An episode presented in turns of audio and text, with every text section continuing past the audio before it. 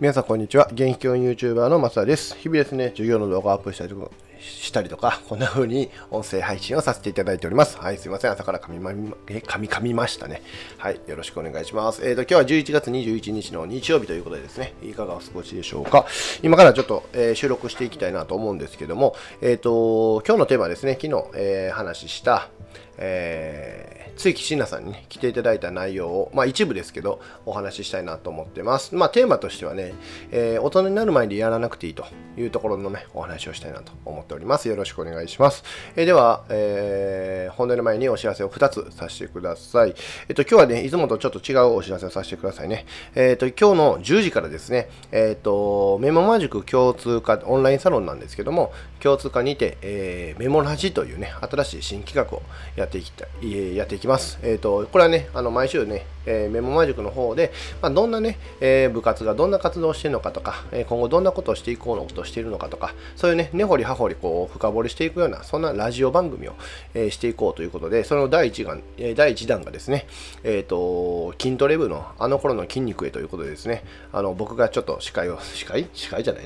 僕がやらせていただくことになってますので、ちょっとお知らせとして、話しておきます。で、その後ですね、2時からはオープンキャンパスということで、メモマ塾でどんな活動をしているのかということを、まあ、これはね、Facebook でも、YouTube でもね、YouTube ライブでも見られるようになってますので、こちらの方もね、ぜひ参加していただきたいなと思いますので、もしかしたら、ハッシュタグメモマ塾で、調べていただくと、Twitter 内で出てくるかと思いますので、もしよかったらご参加ください。はい、ということで、この2つね、お知らせをさせていただきました。じゃあ、今日の本題なんですけども、露木さんがね、お話しされた中で、まあ、一番最後におっしゃられてたことなんですけど、これちょっとね、すごく大事なことなんでお話ししたいなと思って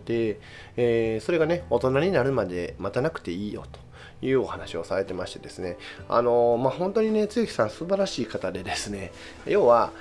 環境を良くしたい、まあ、言うたら、環境をより、悪くしたくないという思いからね、こうやって全国に活動されてるんですけど、すごく達観されてるというか、器が広いなと思ったのが、要はそういうことをやっぱり気にする人もいたら、まあ、なかなか気にしない人もいるよねということをちゃんとね、認められているというところがすごく僕は共感できて、要は自分はこれがいいと思っている、そのいいっていう価値観はあくまで自分の価値観であって、他の人のね価値観をそこまで操作できないよというところをちゃんとね考えられているところが、本当に素晴らしいなと思ってて、でもこれはまあ普遍的じゃないけどいいよねっていうので、大人になるまで待たなくていいという話をされてて、要は学生の時代ってね、やっぱりこういろんなことで保護者の方に守られていて、例えばお金面、食費の面でもそうだし、住むところもそうだし、なんかいろんなところでこういうリスクというものが小さくなってるっていう現状があるからこそ、今やりたいことをねしっかりやってみたらっていう、チャレンジしてみたらっていうことをおっしゃられてたんですね。それが本当に僕は、もっと前にしとけばなと思った部分もあって、まあ、今の自分をね、別に後悔してるわけじゃないんですけど、やっぱり学生時代もっともっとチャレンジできたよなんて、まあ変な話、お金のかからないね、チャレンジ。それこそなんか新しい企業を立ててみたりとかね。そんな形で、まあこんなお金がね、回るようなやつだったらダメですけど、お金がかからないようなチャレンジってもっともっとできたんじゃないかなっていうふうにすごく思った時代もあったんで、まあ、今ねやっぱ働き出してから、まあ、ある程度生活費は自分で働かないといけないっていうところもありながらのチャレンジをしてるのと、まあ、学生時代にねまあ、衣食住は確保されてる状態でチャレンジができる状態とやっぱ違うよなっていうふうに思ったので、あの言葉はすごく僕も刺さったし、ね、それと同時にね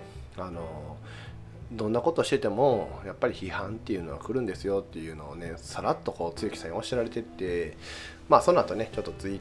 ートとかでも調べてみたけど、やっぱそんなアンチコメントっていうかね、あるんですよね。だからまあそうやって考えたら、ほんまに何をしてもどんなチャレンジにも足を引っ張る人は一定数いてるっていう、そのなんかある種諦めじゃないけど、しゃあないよねっていうふうに思いながら、でもそのチャレンジを続けていたい、本当に自分のね心の底からこう湧き上がってくるものがあるんであれば、それってすごく大事だよなって思って、そこでねなんか変に蓋を自分で蓋をしてしまってチャレンジしない選択をするよりは、今学生のうちに、やってみたらいいんじゃないかなっていうふうには僕もすごく思いましたね。彼女自身もですね、なんだかんだ言いながらもう1年、休学をしていてね、言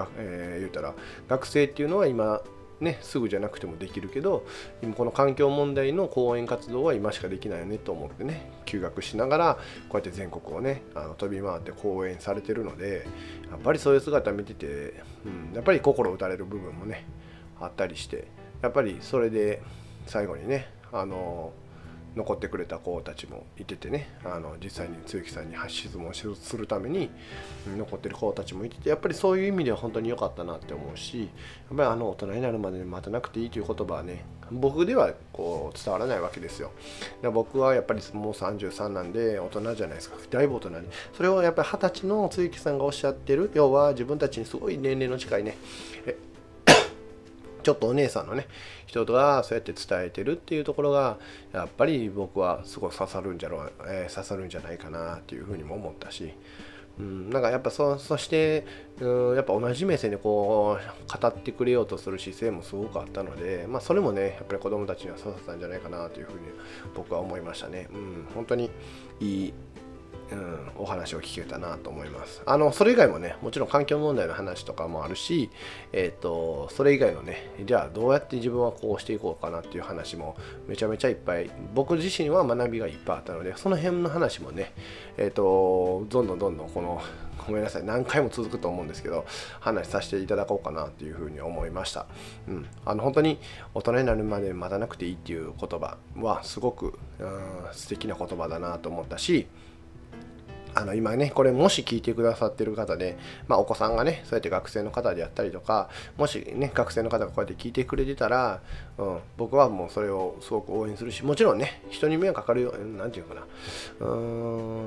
かな、悪意のこもってるねことはやらなくていいと思うんですけど、本当にねこういうふうに僕はしていきたいんだとか、こういうチャレンジをしていきたいんだって言ってる子に対しては、僕はやっぱ全力で応援したいなと思ってますので、もしね何かあれば言ってもらえたらなと思います。はい、ということで今日の配信は以上でございます。あとねフォロー企画ということでですね、スタンド FM のプロフィール欄にですね、僕フォロワーさんの人数も書かせていただいております。今現在で173名の方にフォローいただいております。ありがとうございます。こんな形でですね、現役教員のでしかもかつ YouTuber の松田がですね、日々思っていることとか学んだこととか、